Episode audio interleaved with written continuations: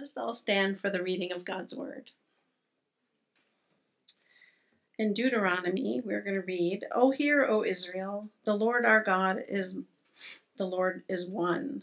Love the Lord your God with all your heart, with all your soul, and with all your strength. These commands that I give you today are to be a part of your hearts. Impress upon them, impress impress them upon your children. Talk about them when you sit at home, when you walk along the road, when you lie down, and when you get up. Tie them as symbols on your hands and bind them on your foreheads. Write them on the door frames of your houses and on your gates. We're skipping down to 13.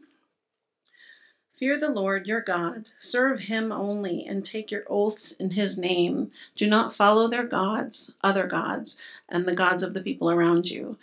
For the Lord your God, who is among you, is a jealous God, and his anger will burn against you, and he will destroy you from the face of the land. Do not put the Lord your God to the test, as you did in Massah be sure to keep the commands of the Lord your God and stipulations and decrees he has given you. Do what is right and good in the Lord's sight, so that it may go well with you and that you may go in and take over the good land that the Lord has promised on oath to your ancestors, thrusting out all the enemies before you, as the Lord God has said. In the future, when your son asks you, what is the meaning of the stipulations, decrees, and laws the Lord our God has commanded you? Tell him, We were slaves of Pharaoh in Egypt, but the Lord has brought us out of Egypt with a mighty hand. Before our eyes, the Lord sent signs and wonders, great and terrible, on Egypt and Pharaoh and the whole household. But he brought us out of there to bring us in and give us the land he promised on oath to our ancestors. The Lord commanded us to obey all these decrees and to fear the Lord our God, so that we might always prosper and keep alive, as is the case today. And if we are careful to obey all the law before the Lord our God, as he has commanded us, that will be our righteousness. This is the word of God. Please be seated.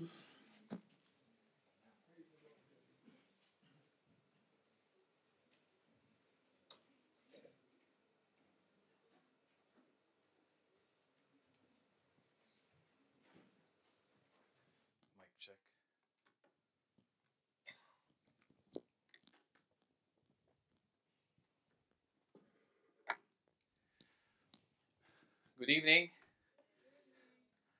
All right, let's uh, let's open up in a word of prayer.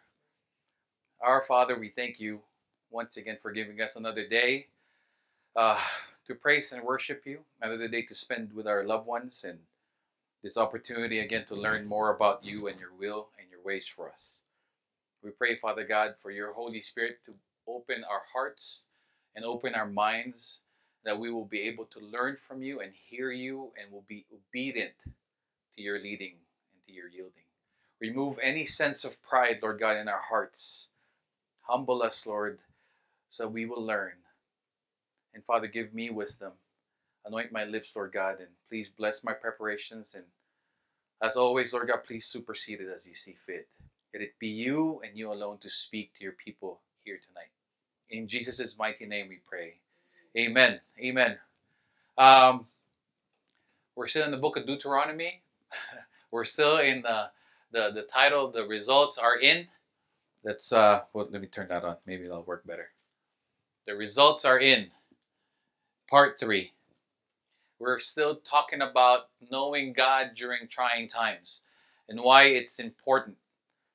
Why it's important. And then the fact that we're reading from Deuteronomy, I just want to read to you guys 2 Timothy chapter 3 verse 16. All scripture is breathed out by God and profitable for teaching, for reproof, for correction, and for training in righteousness. Everything about the Bible, we should look into it as our full counsel. Some of them might not relate to us anymore, and then we can see in the New Testament why it doesn't relate to us anymore. But most of it it's all for our teaching. It's for, for all the people's benefit. Amen? Amen. As we continue in our series, Knowing God during trying times, and the results are in. We've discussed these points, the first three, to believe in one God, knowing God gives you and tells you and makes you believe that there is one God. The second point, the second result is that we will love God and we will live for God. And then the third point is to trust God. For those of you who have missed those things, I'm pretty sure they're documented in our YouTube channel, um, which our, our media team faithfully edits and uploads. So please relate. Uh, if you want to review them or check them out, it's over there. Tonight, we're going to be talking about the last part, the last result of knowing God, which is to tell people about God. All these things are the results of knowing God. If you claim to know God, you have to look at these things. If you know these things, and if it doesn't happen, it doesn't necessarily have to happen in order, but all these things should, you should be doing. In this church, we say to know Christ, to become like Him, and to make Him known. Correct? I just added another point in there. so tonight, on the on the believe it or not, the third part, we have four points: the why and the what, and then the how, and then the through words and through our lives. The why is important. Don't you agree? Our whys in our lives is the number one step, the first step of anything. For you to work at the place that you're working, there is a question why you're working there. And that should be the heaviest, if not if not the most important reason why you're working there. So some of you, you're probably not happy to be working where you're working at, but your reason of why is because you want to make the money. You have bills to pay right? Even though you don't like your coworkers, you don't like your supervisor, you don't like your fellow employees, right? It's your why is because you need the money. So the why is is quite important. So it's the same with our with our faith. The why here on what our sister Deborah just read is in Deuteronomy 4 8 is the love for God. I know this is our second point, right? But it, it pays that we, we, we study it again our motivation to obey God and to live for Him should be out of our love for Him. It's not about fearing Him, but more about fearing that we will hurt Him because we love Him. Don't you agree? If you are in a relationship with someone and they're fearing you in a way that they will not cheat in their relationship with you because they fear your wrath, that's a bad relationship right there. I can honestly tell you right now that that's a bad relationship. You're on your way to a disaster because fear, the, the second, the second that that fear will be gone, then faithfulness will also be gone. Because one way or another, that partner that is fearing the other partner will find someone else to protect them in case something happens. Don't you agree? Or they'll learn how to call the cops right? So the, a good working relationship always, always must be motivated through love. And the people that are working with either a low paying job or a high paying job, it doesn't matter to them if they love what they're doing. There's very few of you that, that love what you're doing, correct? But if your motivation is because you love God, obeying Him is not burdensome. Coming to church is not burdensome. It's actually, it, it excites you. You look forward to it, correct? You get dressed up for it. You take a shower. you get ready, right? You get ready to meet your, your, your, your church family, and you can't wait to hear from God. If you love God, if you love God, doing the right things for God according to God's will is something that pleases you. It's something that you enjoy. Giving to God is something pleasing to you. If you don't love God, this is burdensome to you. Correct? When you love your children, serving them, serving them, cooking for them, even if you haven't had your rest yet, you will cook for them. You will make their bed. You will do their laundry. If you love your spouse, same thing. Correct? The motivation for our relationship with God is because we love Him. Hear, O Israel, love the Lord your God with your entire being. Now, can you actually can you actually really command somebody to love you? Right? You can't. In our in our human relationships, we can't command somebody to love us. Love is something that the other person learns. Love is something that we somehow earn. Don't you agree? But you know, with God, we love Him because He first loved us. For those of us, for those of us who have accepted Christ as our Lord, we know. We know why we love God. We know why we love God, especially if we're honest. Especially if we're honest. If we look at ourselves in the mirror and we say, My goodness, why did the holy God, the all loving God, the all knowing God, the God that knows all my flaws, love me completely and entirely to the point that he gave himself for? And that admittance right there brings forth love towards Him. Amen? So, everything in what we do, coming to church, reading your Bible, praying, giving, serving Him, must be motivated by our love for Him. Amen? Amen. Now, the second is the what. Now, we have two things in the what here. This is this is in the future when your son asks you. So what's happening here is is is the son asks the father, Dad, I see you going to church. I see you read your Bible. I see you pray to God. I see you serving God. But why should I do that? Why should I do that? That's actually what's really happening here. The Moses is instructing the parents of the Israelites that your children in the future will wonder, they will wonder why you're doing what you're doing for the God that you are serving. So you have to be ready. And what's the answer? The answer is what? The answer is the, the, the closest to grace during their time. Because Jesus, there was Jesus wasn't crucified yet during Moses' time. But the Exodus, the, the, what happened in Exodus, right? Here, it's in here. Remember the Passover? The Passover is what happened. That's the closest to grace that they know of. When the, Is- the Israelites were being oppressed by the Egyptians, and then God heard their prayer, and God sent help for them, and God rescued them. That's the same with us, folks. We were all, before we accepted Christ, we were all oppressed by our sin and the consequences of our sin. We were enslaved by our sins. But because Jesus, Jesus came down on the cross for our rescue mission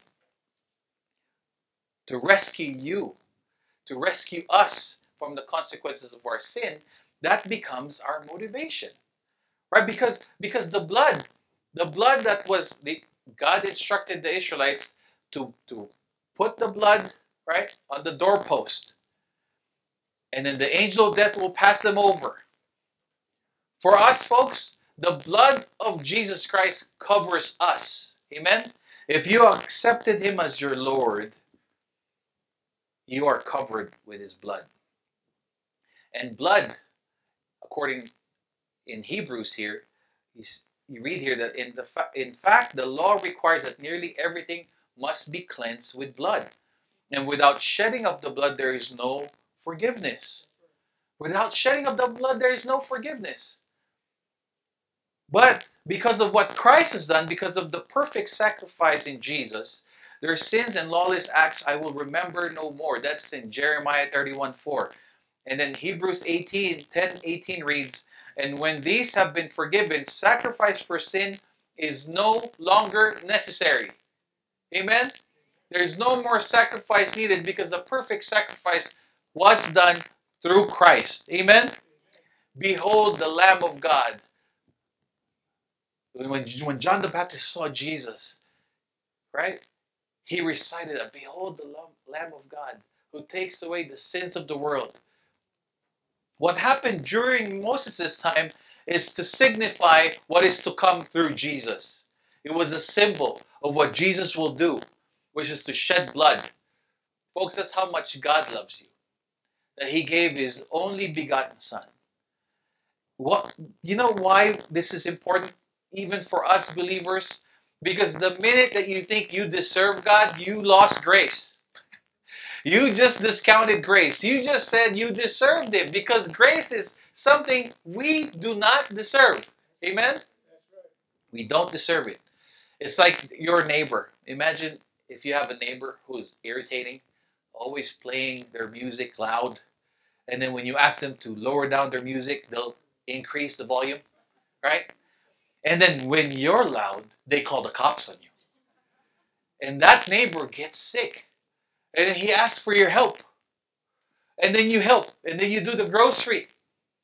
Do grocery for him. You watch your dog. That's grace. Because that guy didn't deserve it. But you gave grace.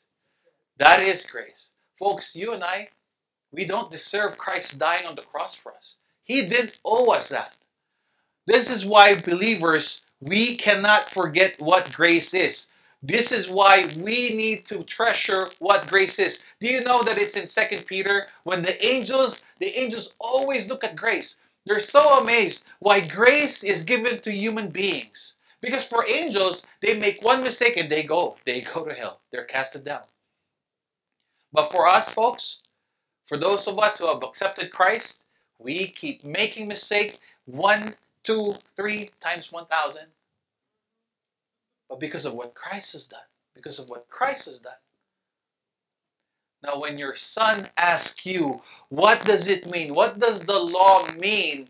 You say the law is God's grace to us. You say God's God's law was given to tell me that I cannot make it to heaven. God's law was given, but then Christ was given as payment for my sins because I cannot keep up with the law. That is what you say. This is when you know Christ, this is the result. You keep talking about Him. And when you keep talking about Him, you keep talking about His grace. You cannot, you should not get tired of talking grace, talking about grace. Why? Is it all of a sudden you're working this life perfectly? Did, did, did, did Christianity become about something else now? Grace is so important because it tells us, it tells us to be grateful. Grace is important because it humbles us. And out of our humility and out of our gratitude comes obedience. That's when we live for God. Amen? Amen. That's in 1 John 4:10. This is love. Not that we love God, but that he loved us and he sent his son as an atoning sacrifice for our sins. Amen. That's the what. There's the why and there's the what. When you know who God is, you cannot stop talking about him. And your number one topic is what He has done and continues to do for you. Mainly His grace, folks. Somebody's having a party upstairs.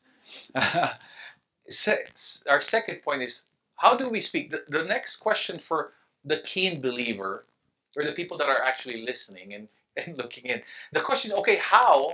Because we know the why, we have the what. Now, how do we do it? How do we how do I talk about God? Deuteronomy 6, 24 to 25. The Lord commanded us to obey all these decrees and to fear our God so that we might always prosper and be kept alive. In Genesis 5, oh, I, I put this here because of this. In Genesis 15, 6 and Genesis 17, 10. Because of what you read on verse 25. 625 reads in Deuteronomy, and if we are careful to obey all these law, this law before our Lord, He has commanded us, that will be our righteousness. I don't want you to be confused. I don't want you to be confused that we can earn our salvation. I can't I don't want you to be confused that what you do makes you righteous. Because if you read Genesis Genesis 15:6, Abram, which whom beca- became Abraham, it reads here Abram believed the Lord, and he, God, credited to him as righteousness. Before Abraham got circumcised and followed any directions of, of God to him, Abram first believed. Amen? So it's the same with us. Our righteousness is not because of what we do for God, our righteousness is what God has done for us. Amen? I hope that's clear. Because that's through your life is in Ephesians 2 8 9 now. Right? In Ephesians 2 8 9 it reads, For it is by grace you have been saved through faith that is not from yourselves, it is the gift of God, not by works, so that no one can boast. For we are God's handiwork created in Christ Jesus to do good works which God prepared in advance for us to do. There you go. We are not saved by works, but we are saved by grace to do good works. There's a story, there's a story about the phony jacket. Ever heard about a phony jacket? There's this girl named Kathy. She's about sixth grade. She comes home uh, excited and she announced to the whole family, I got it. And then the little brother Ben said, You got the coronavirus? then she, she held up the book. She goes, No, silly, I got the book that I've been wanting to bring home. Then the book shows it shows a girl in a long skirt, uh, and then she has a, a you know the cooking dress and cooking over an old-fashioned stove of which this is what her teacher told her to bring if she wanted to make vanity cakes. So she said, I got it, mom, let's make vanity cakes. But the mom said, after dinner, after dinner. So after dinner, Kathy was excited to, to get it done, to get the vanity cakes. She opens the book, and to her disappointment, the book was about a politician's confession about lying. It was a phony jacket. It was the wrong cover. She, somebody put the wrong cover on a different book. So what's so what's wrong there? Is it the cover or is it the book? It's like it's like having it's like there's this picture in the Philippines. It happened. It really happened. In the Philippines, they, they were selling a bag with the Batman logo and then the writing Superman. So which one's right? Is it a Superman bag or a Batman bag? Is the logo wrong or is the word wrong? With this, with the phony jacket, it's the jacket that's wrong. Amen? It's the jacket that's wrong. Because the, the, the book communicated something else. But until you open, that's the real that's the real book. The cover has nothing to do what's inside. It's the same with believers or people that claim that they are believers. We act, we act, we portray, we show that we are in love with the Lord, but until God, but we can fool everybody else, but God knows our inside, right? God knows the heart. We can be wearing phony jackets, but God knows what's inside of you. Amen? And I pray that I pray that we're not wearing phony jackets, just masks right now, because we're told to wear masks. There, there's there's many things. There's many things about that. If we if because the change for a Christian doesn't happen from outside and then going in. This is the point of that. The change for a Christian happens from inside out. Amen? You don't, folks, when you talk about God, when we say the result of knowing God is that you tell people about God, you don't tell people to stop drinking if they're alcoholics. You don't tell people to stop gambling if they're gamblers. You don't tell people to stop doing certain things. You tell people about Jesus. Amen? I don't know if I convinced all of you guys yet. We don't tell people to be good. Because Jesus Christ didn't come to this earth to make bad people good. Christ came to earth to make dead people live. Dead, spiritually dead. Because we were all dead. We were all condemned to go to hell until Christ came down and gave us that gift of grace. So we don't tell people to stop doing their sinful lives. Although we know that it's sinful, we don't tell them about that. We tell them about Jesus. So toughen up. Get ready. I know it's it's easier to tell our friends, "Hey, uh, I don't think you should be drinking that much," than than telling people, "Hey, man, I think you need to accept Jesus. You need to see what Jesus has done in my life. Christ is Christ. Ever since I, I accepted Him, you know, little by little, I changed. It's it's so much easier to tell them to stop drinking. It's so much easier to tell them to stop gambling. It is. If you don't agree, you probably haven't shared Jesus yet. Because they'll tell you, oh, you're stop judging me, you're a fanatical, you're crazy, you're old school. Why do you believe in the Bible? Folks, we have to tell people through our lives, right? And then there another another part is water baptism. Can you guys see it? I know hopefully by next week we'll have both projectors working. Water baptism. Now water baptism water baptism doesn't save anybody. Amen? But water baptism is another way for us to tell people that we love God. It is a, a, way that we tell people that we belong to God. Amen? Amen. First Peter 3.21 reads, And this water symbolizes baptism that now saves you also. Not the removal of dirt from the body, but the pledge of a clear conscience toward God. It saves you by the resurrection of Jesus Christ.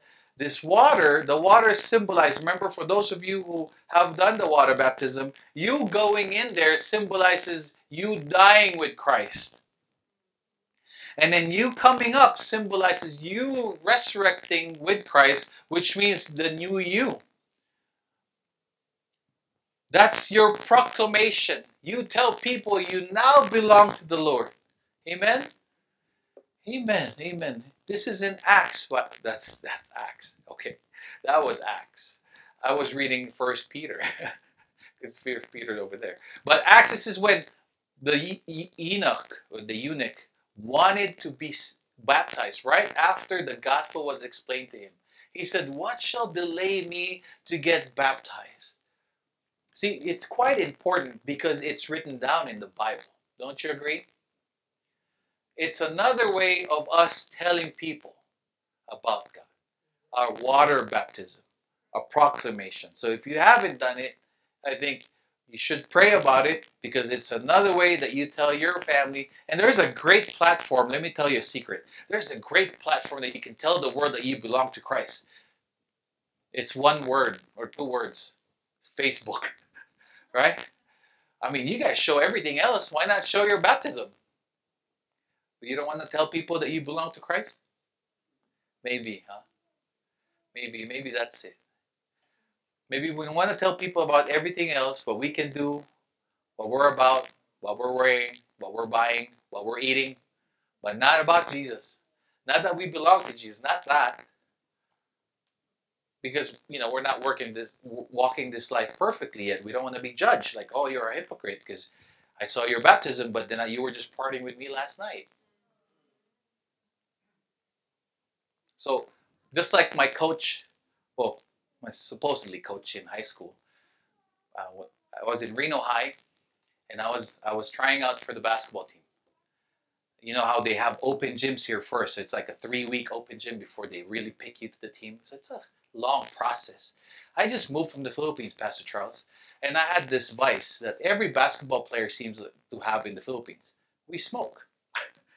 so I was smoking going to school and the coach saw me smoke, smoking. So during the open gym, the coach told me, Joe, either you quit smoking or you quit basketball. Guess what? This this smart guy quit. I quit basketball. Folks, we're all faced with, and I regret that decision ever since. But we're always faced with that decision. All the time with that choice. We all carry the name of Jesus. We either quit our worldly ways, right? Or we change our name. But you know what? Praise God for grace. That's why we started with grace. Because grace, even when you are faithless, God is faithful. Amen? Even when you want to give up, God never gives up. Even in your biggest failure, God still says, Get up. I'm with you. Amen? Amen. Amen. And this is this is First Peter. I tackled that. This is in Romans 6 4. We were therefore buried with him through baptism into death, in order that, just as Christ was raised from the dead through the glory of the Father, we too may live a new life. Folks, for those of you who have been baptized, are you living a resurrected life? If you didn't see this coming, you don't know yet. If you have done the water baptism, you proclaim to the world that you belong to Christ. Now, are you living that new life with Christ? Or are you still living that life that was supposed to be buried? As when you were submerged in the water that symbolized that. Maybe we should have kept you there a couple minutes.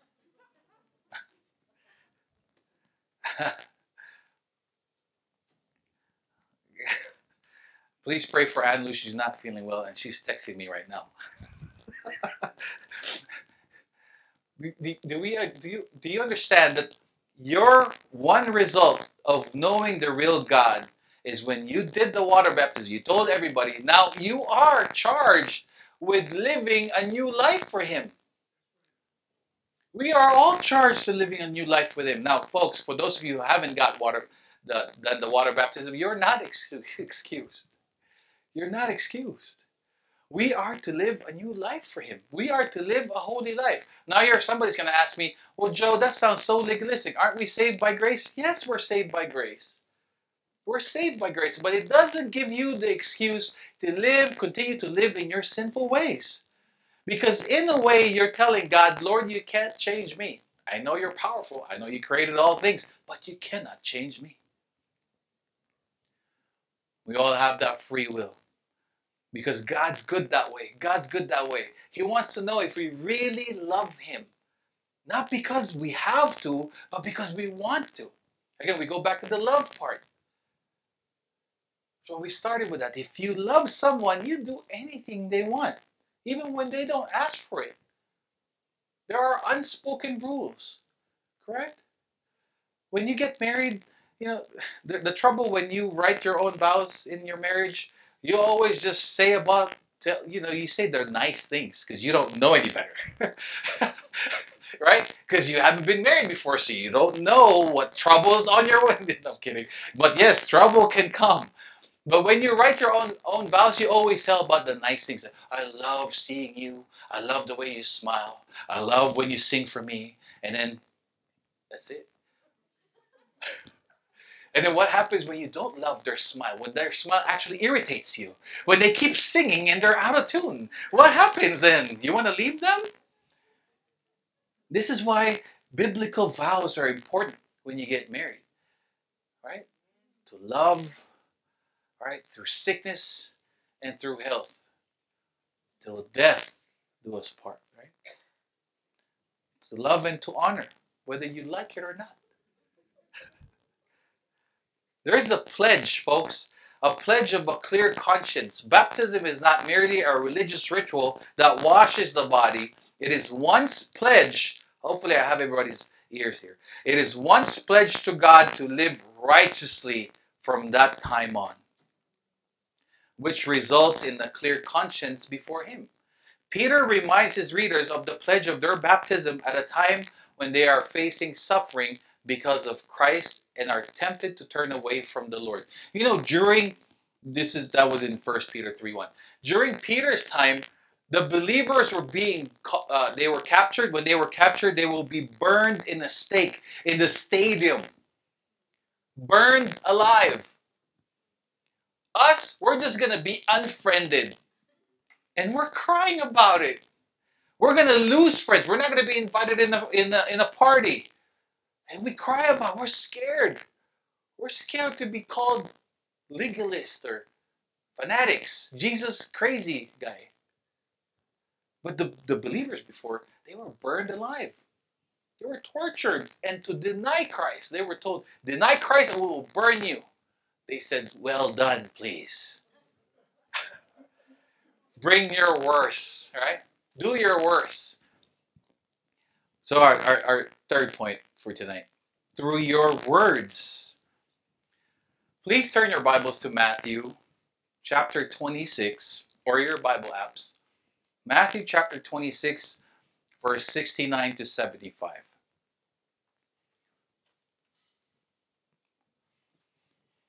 Let me read it to you too. Now Peter was sitting out in the courtyard, and a servant girl came to him. You also were with Jesus of Galilee, she said. But he denied it before them all. I don't know what you're talking about, he said. Then he went out of the gateway, where another servant girl saw him and said to the people there, This fellow was with Jesus of Nazareth. He denied it again with an oath. I don't know that man. After a little while, those standing there went up to Peter and said, Surely you are one of them. Your accent gives you away. And he began to call down curses and he swore to them, I don't know the man. Immediately a rooster crowed. Then Peter remembered the word Jesus had spoken Before the rooster crows, crows, you will disown me three times. And he went outside and wept bitterly. What's the lesson of this passage? Peter is scared of little girls.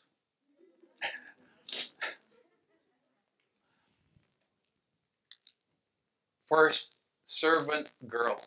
Two girls. Do you find them, just picturing them, are they intimidating at all? No. The point is this if you want to deny Christ, it doesn't need that much resistance. They don't need to look scary. They don't need to be that aggressive towards you. If you want to deny Christ, it's because your heart, your heart is not with Him. You're, you are not loving Him with your entire being. You're not loving Him with your heart, mind, strength, and soul. You don't need a scary guy saying, hey, you're gonna, I'm going to burn you. If you love Christ, do you love Christ? You don't need a gun. You don't need somebody with a gun. You look at this. A servant girl asked him twice, and he denied Christ three times. Well, it's the same Peter that wrote First Peter or Second Peter that we read. Do you know that not saying anything as well is also denying Christ? Do you know that? There's this there's this crime that happened where there was uh, uh, somebody was being charged, wrongly accused of committing this murder and the witness, the witness, the person that supposedly made the conf- or, or made the witness that the cops needed, arrested that guy. So the guy that was falsely accused because of the witness saying that yeah, it was him who shot the father. After a year, confessed to the cops and he said, no, he actually wasn't the guy. He wasn't the guy. But then the, the, the young man was already in jail for a year. I mean, if you're wrongly accused, being in jail for five minutes, it's terrifying for me. I mean, going to jail is terrifying, period, whether you did it or not. But much more if he wasn't, because somebody made a false witness. Because of somebody saying the wrong thing. How about you not saying anything at all? What if you were with that guy and he was with you the whole time during the murder when the murder happened and you're not saying anything? Imagine you having the cure for cancer. You have the cure for cancer, and your neighbor right across the street, his mom's dying of cancer. Are you telling me that you'd rather be quiet about that? That you have the cure to actually help someone not die. Someone's loved one. Folks, that's what you're doing. Believers, that is what you're doing when you don't say anything, when you don't talk about God and His grace to your family and your friends that have not accepted Christ as their Lord. Can somebody say amen? I know it's a hard pill to swallow. Is a hard pill to swallow. But that is the result of knowing God. Knowing God tells us that there is one God, that we are to live for Him, that we are to love Him, and that we have to trust Him unconditionally, and we have to tell people about Him because if He is, if He rescued us from our sins, doesn't He rescue them too? That's the result of knowing God. How would you feel if you were dating this person, right? The, the person, your, your, your crush. Remember when most of us back in high school, you have that one, one, too long, I know. you finally got the girl, right? You finally got the girl that you've been praying for. You've been spending time with her. You've been, you've been giving her everything. You, your lunch money. You're not eating, so you can buy her flowers and then and then and then you guys end up meeting their her friends. And then she forgets to introduce you. And then you say oh by the way i'm joe. And then they go oh who's this? And then she goes my friend. You see the you see the it's the same thing with jesus God has done everything for us, continue to do everything for you, continue to bless you, continue to protect you, and guarantees you eternal life. But you're around your friends you're, you're laughing with, spending a lot of time with, but you don't say anything to them. Are you ashamed of him? Are you ashamed of him? Is he not that good looking? Was he wearing the wrong pair of pants? Was he wearing green and then red? Because he's colorblind? We, you won't appreciate it. But that's what we do with Christ.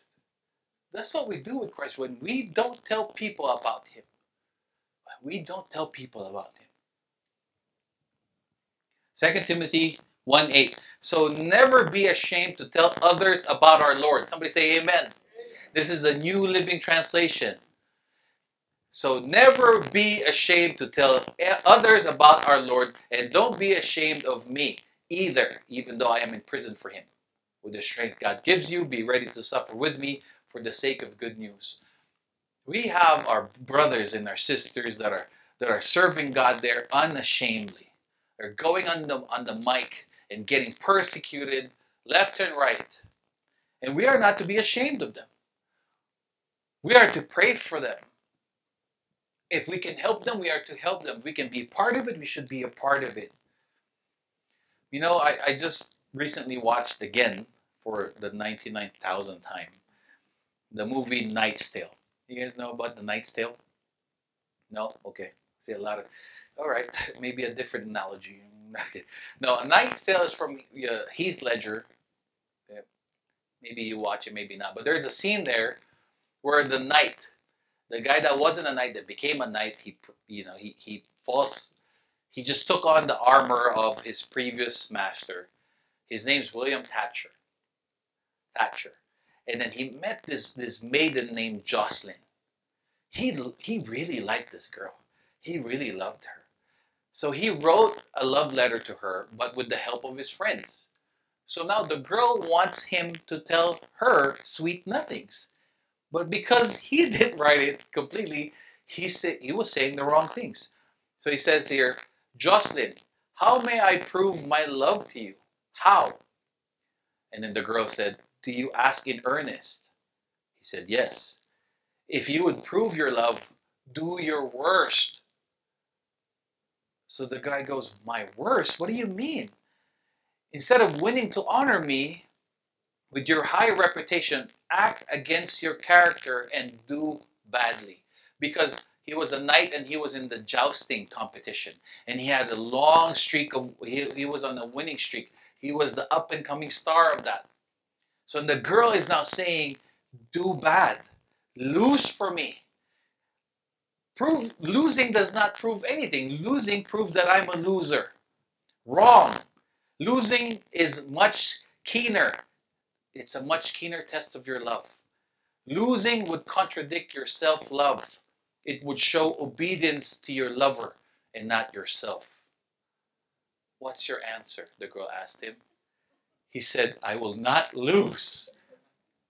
Then you do not love me. Then you do not love me. It is out of his character, you know, just, just so you know, he did try to lose. He took a lot of blows to, to prove his love for her. Only for the girl to change her mind and say, okay, now I want you to win the championship. it's a funny scene, but it's a very I, I when I saw it, I saw God, I saw Jesus number one taking the blows for me because it was out of his character. You know, Jesus didn't have, have to suffer. Jesus did not have to die uh, the, the death that he died. Crucifixion, the worst way to die. He didn't have to do it, but he did to prove his love for us. God did not have to give his begotten son. He didn't. He didn't have to. He's not lonely up there. He doesn't need our company. He doesn't need the headache. but he did because he loved us. So, what in return is he asking? What in return is he asking from us? To deny ourselves. To deny ourselves. I know of a couple members that left the church because I was told, they told me that I don't preach enough about self love. Which is good. I mean, yeah, I don't, I don't preach enough about self love, which is a good thing. Because we are to love God more than we love ourselves. How can you deny yourself if I keep telling you to love yourself? We are to love God and we are to deny ourselves for God. That's our life, don't you agree? From Monday to Sunday, you find yourself denying yourself, denying yourself of your old ways. When somebody says something bad about you, your old way is what? I want to get you back.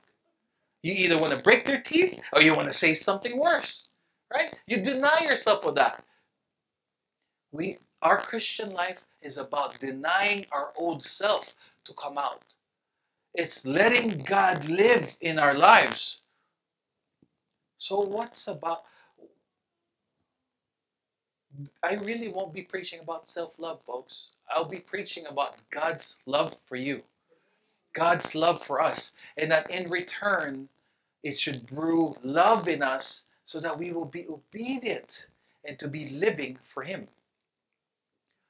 1 John 2 3 to 6 reads, We know that we have come to know him if we keep his commands. Whoever says, I know him, but does not do what he commands is a liar, and the truth is not in that person. But if anyone obeys his word, love for God is truly made complete in them. This is how we know we are in him. Whoever claims to live in him must live as Jesus did. How did Jesus live? He denied himself about many things. He not even, he didn't even have a pillow, he said. I don't even have a pillow to lay my head on. But us, how many houses do we have? How many cars do we have? How many pillows do you have that you don't use? We are to deny ourselves. We have to live a life of denying ourselves from the pleasures of this world. Because you cannot serve two gods. You cannot serve two masters.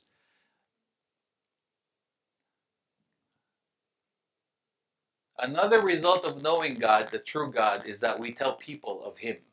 We tell them about His power, and then we trust Him despite the trouble that we are facing. We tell them that we trust Him, and then we have peace in Him, even in the middle of a storm. We tell them that through our daily life, by what we do and how we live in the face of challenges. The more we talk about His love, the more we talk about the gospel, the more we are humbled, the more we are grateful and the more we obey and live for Him, not grudgingly, but willingly and lovingly. That is the other point of knowing God during trying times. Let's close in prayer. Our Father, we are grateful for your message for us tonight. We pray, Father God, that our minds and our hearts will remind us of this lesson. I pray, Father God, we pray, Lord God, that during our testing, as we step out of this room, in this building, Lord God, I pray that uh, when our strength fails, Lord God, please strengthen us. When our memory fails us, Lord God, please remind us.